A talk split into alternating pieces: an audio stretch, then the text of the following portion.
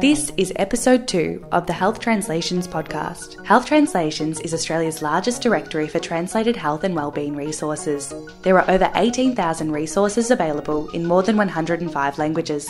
This series explores the way culture, language, and health interact. In each episode, we talk to healthcare professionals and community members about the role translated health information plays in their lives. My name is Nicola, and I work for the Centre for Culture, Ethnicity and Health a not for profit organisation that manages health translations on behalf of the Department of Health and Human Services. We're about to speak with Eva Hussein, founder of language service company Polaron.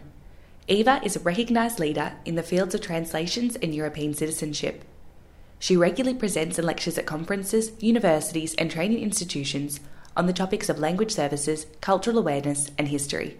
Eva, when did Polaron start? We started in 2000. At that point, it was just one language, interpreting and translating in, in Polish. And there was plenty of work actually. So this is back in 2000. By about 2002, we expanded into other languages, and now we provide language services in about 120 different languages. So we've got 30 staff and probably around a thousand interpreters and translators in various languages in Australia. And who are your main clients or main audience for that interpreting? Um, so we have a couple actually. The the first main one would be uh, service providers in Australia. So you know, Diabetes Victoria, Cancer Council New South Wales, the government. Mm-hmm. As well as um, some corporates or lawyers, uh, mining companies. It, it just varies. Every day is different at Polaron, actually. And how did you establish those alliances, particularly with those, you know, those organisations in the health sector mm. like Diabetes Victoria? So we have worked really hard at, at establishing and maintaining relationships, but that also comes from the fact that I used to work for um, Cancer Council. I was a bilingual educator there for some years.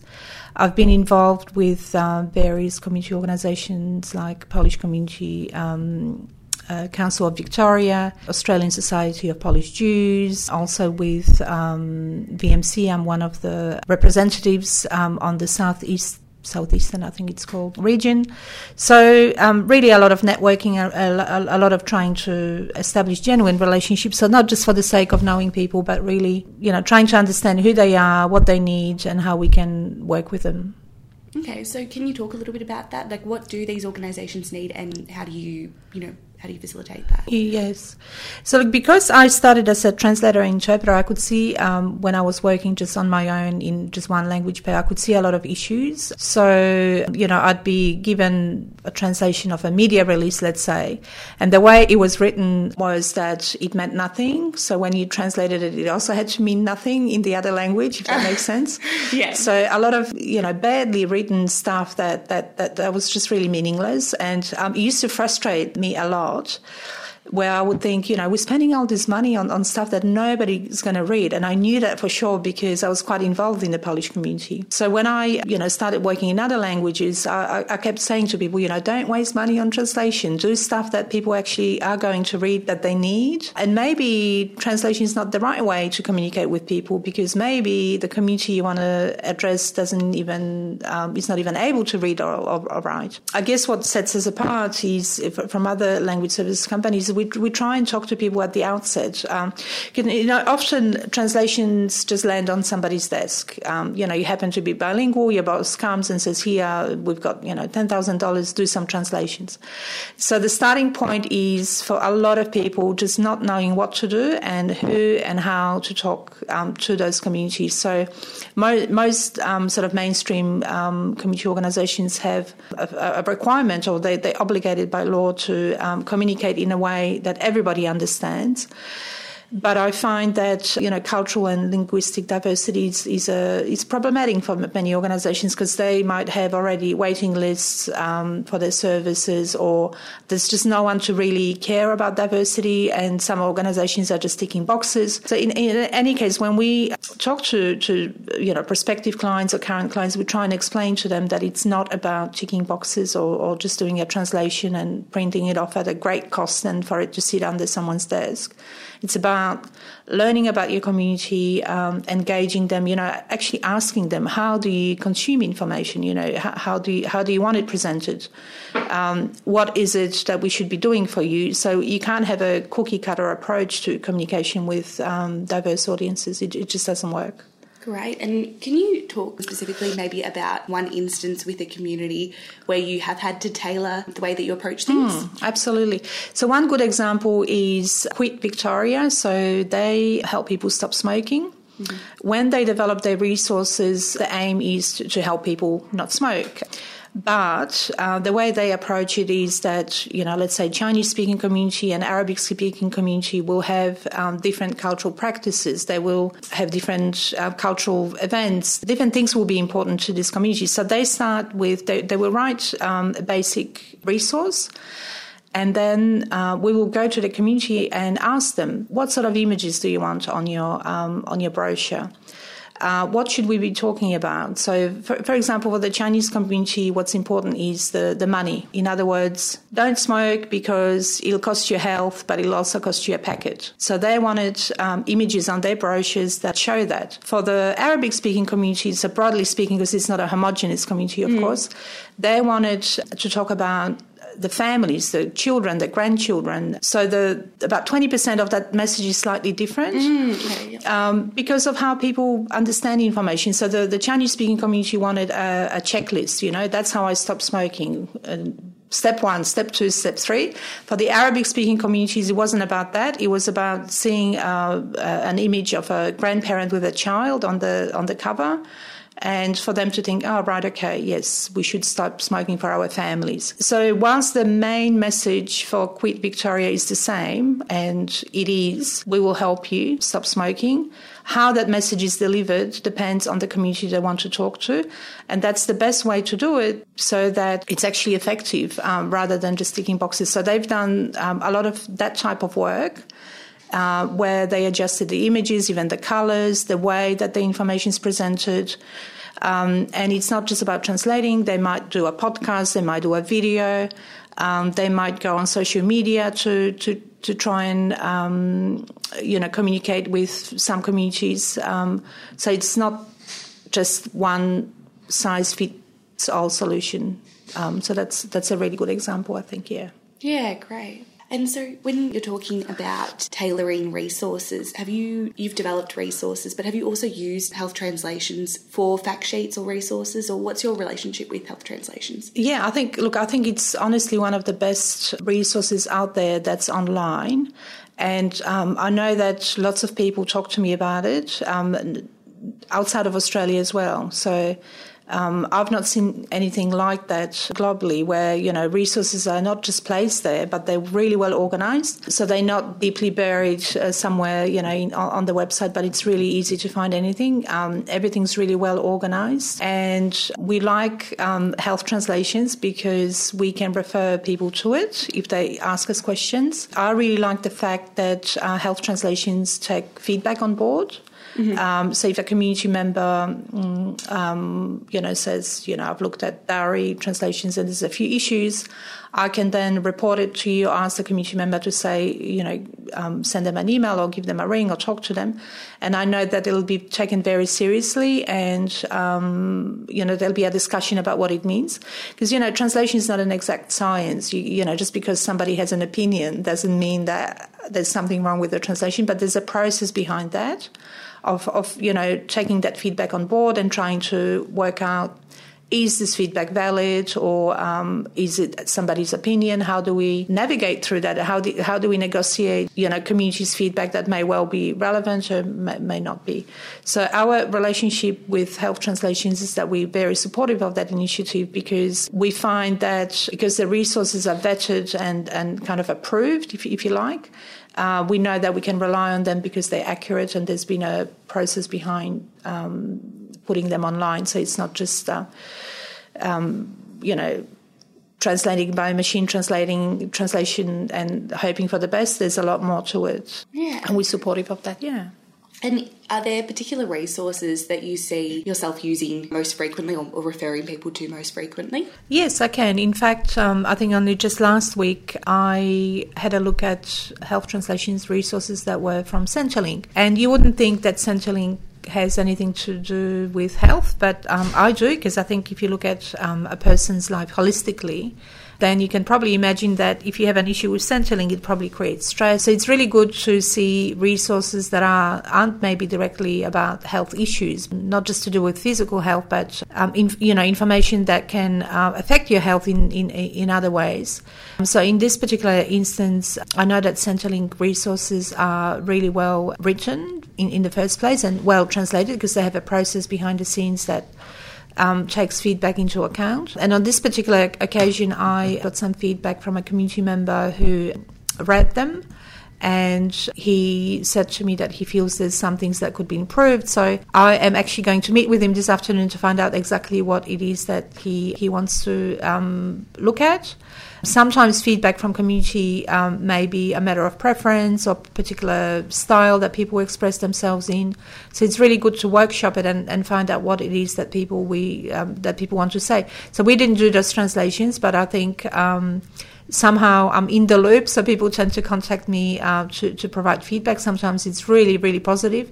Other times it needs to be workshopped or looked at, um, and we're always happy to do that. This episode is brought to you by CEH, the Center for Culture, Ethnicity and Health. CEH works to improve the health of people from migrant, refugee, and asylum seeker backgrounds. CEH offers professional development to individuals and organizations in the areas of culture competence, health literacy, working with interpreters, and more. Through this training, workplaces have been able to improve their inclusivity, efficiency, and their responses to people from migrant and refugee backgrounds. To find out more, go to www.ceh.org.au.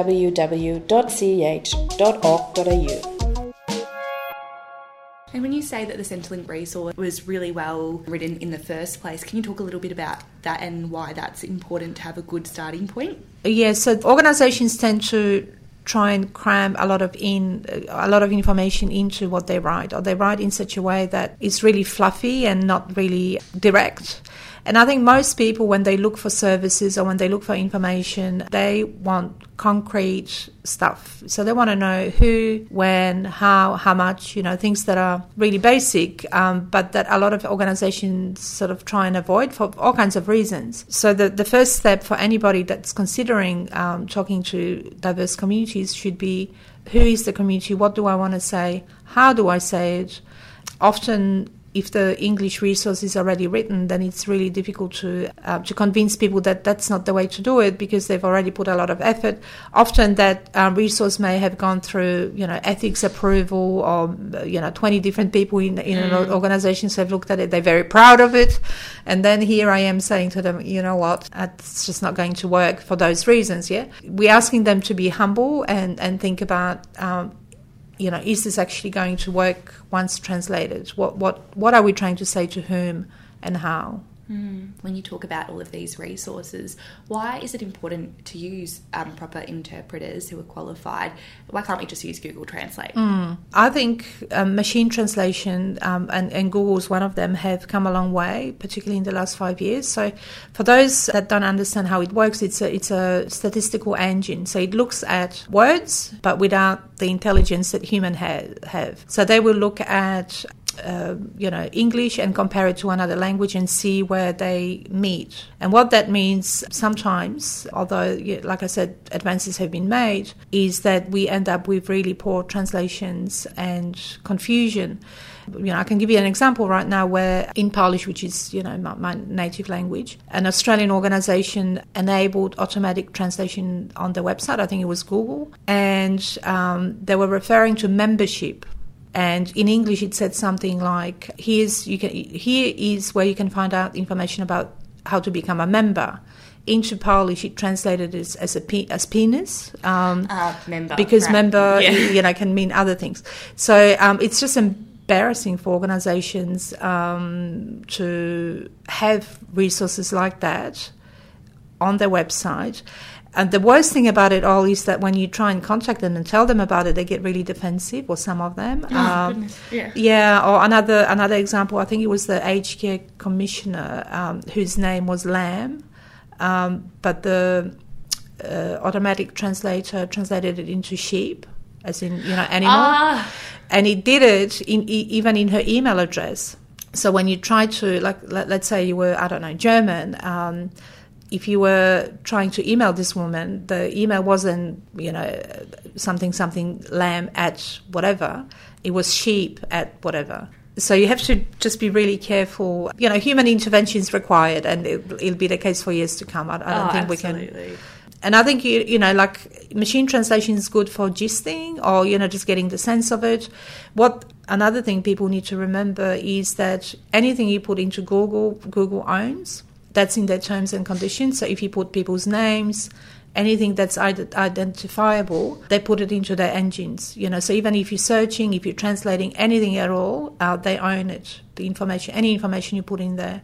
Um, so you could be breaching people's confidentiality if you, if you just want to know what something says and it's got someone's name in it, and you no longer own that information because they, they put that into the engine to be able to compare it to other languages because the more they have, the more accurate it is. So, uh, for example, if you put a famous book, I don't know, what, what's a famous English book? Help me. Harry Potter? Harry Potter. Really good example because it's been translated into many languages. So, um, what Google has done is, is, it's put that translation into their memory. Um, and it'll be a perfect translation because humans have done it. So, uh, it doesn't mean that Google's translated Harry Potter book. Um, it just means that they've put it into the engine, um, and that is why it's a good translation, not because um, the technology is good. Mm, it's almost like crowdsourced. It is, except that um, basically what they've done is they've grabbed um, Harry Potter translation in Greek or French or whatever, and they uh, put it into the engine. Mm. And the translation was done by humans in the first place. Yeah. And can you talk a little bit about, you mentioned earlier, your own personal experience with resources and interpreting, and you said that you had, had found some to be a waste of time um, mm. earlier on. Can you talk a little bit about your beginning? I think wastage in the translation and interpreting um, domain still happens a lot, but I um, have experienced it when I was, in, in, particular, when I was working as an interpreter and translator. So you know, twenty years ago, where I would get um, a media release to be translated for the Victorian government overnight. Um, and this is, we had emails? Yes, we had emails already. So I would receive it, or maybe fax, something like that. Yeah. So I would receive a, you know, fax which was um, top secret. And I was meant to sit there overnight and produce it. And I'm sitting there, on, honestly, it was like five or six pages of a media release. And I'm reading it, not understanding a word in English, not because I don't speak English, but because it was written in such a way that nobody was to understand, right? It was so opaque and so high level that, that you know, I don't even remember what they were announcing. And then uh, my job was to translate it in such a way that would also be meaningless in Polish. Um, and that went to I don't know thirty different translators, cost the government thousands of dollars. And I, you know, I, I, I was sitting there thinking, why am I doing this? You know, this money could have been spent on something, on interpreting or something really good for the community. So I think there's less and less of that happening. But I think, um, you know, back then translation was like a, a solution for everything, you know, and people would be ticking a lot of boxes thankfully, I think there's less and less of that. But I still think, you know, it sort of lands on somebody's desk and they go and say, okay, I'll do top five or 10 languages. Uh, I don't really know how to do it. I'll get three quotes and go for the cheapest. Um, or, or, you know, I'll do it through Google or whatever it is. Why, why should I um, uh, do anything else? And that conversation in people's head goes on because they don't really see value in language or, or, or communication, I, I think. Um, so they don't understand, firstly, how much work goes into a good translation, but secondly, what the job of the translation is. And it is not to put it on your fancy website, and it is not to print it off and um, you know gather dust under your desk. It is to do a job uh, of communicating whatever the message you have to whoever um, you're talking to. Um, and if you want that process to be meaningful, you do have to involve humans, and you have to involve communities that should tell you what it is that they want to hear and how they want to hear it. Um, and you know, now, nowadays we, we don't read stuff. You and I don't don't read stuff. Uh, we consume information in chunks. You know, like there's so much of it um, around that. You know, the way that we communicate to people that don't happen to speak English or don't speak English well should also be adjusted to that. So translation is not always the, the way to do it. You have to really think about how is that information going to be consumed and by who.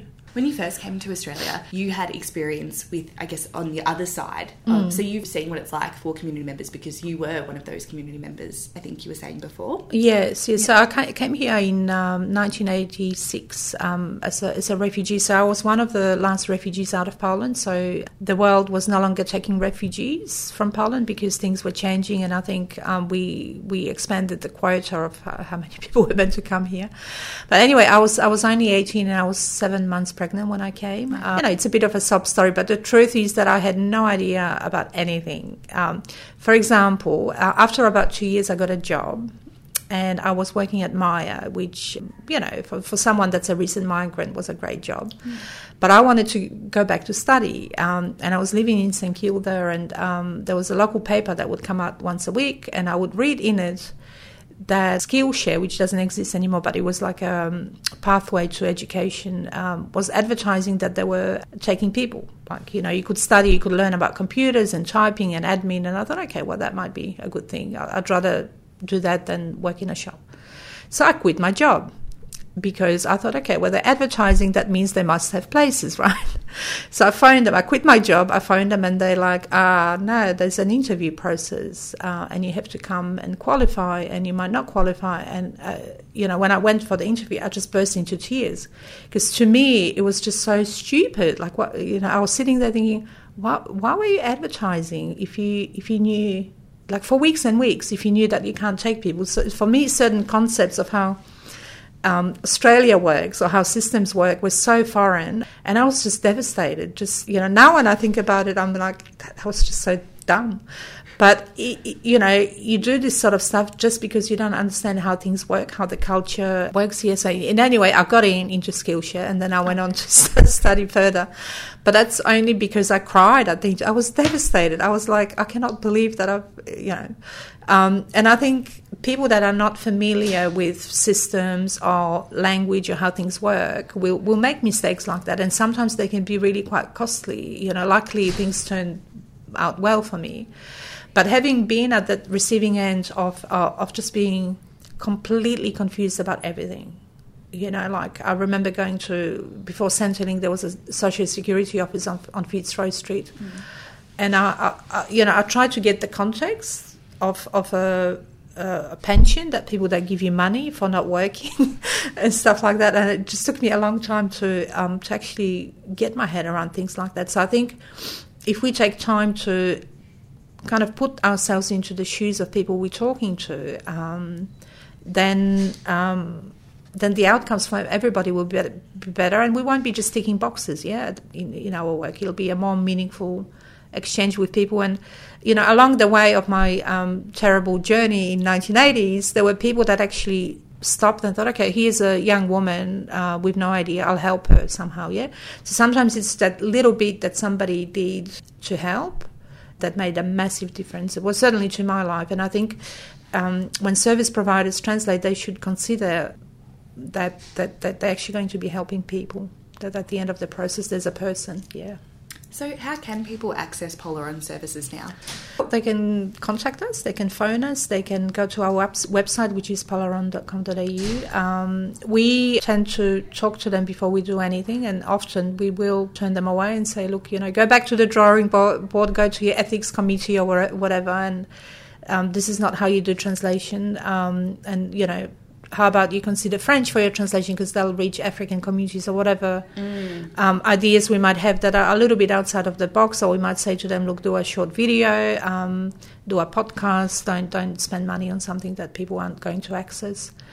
And that conversation, like I said, some, is sometimes difficult because they've already done a massive amount of work at their end, thinking they're doing the right thing so for us, it's it's you know trying to educate people that look at, at, the end of the day, there's a person there, people that you're going to be talking to, and just like um, you know with I don't know what do you call them nowadays, average Australians, um, you have to think about um, that they're not going to read a 78 page document. They just won't, mm. and and th- there's no difference when you talk to people who um, who are linguistically diverse. Oh, thank you so much for coming on to the no, Health Translations you. podcast, Eva. It's been fun. Thank you. That's it from us today. We've been talking to Eva Hussein from Polaron. Eva's stories about Quit Victoria and Centrelink really helped me understand cultural differences and how this affects the development of translated resources. I was also surprised to learn about Eva's beginning as a refugee in Australia, and not surprised to hear about her various achievements interpreting for government officials, diplomats, courts, and more. If you'd like to learn more about health translations or contribute a resource, go to www.healthtranslations.vic.gov.au. The music for this podcast was created by Zeb Rogerson. This episode was produced by Nicola Nemrick and Annie Tillack Benton. The podcast was made possible by the Centre for Culture, Ethnicity and Health. For show notes and to learn more, head to www.ceh.org.au forward slash podcast.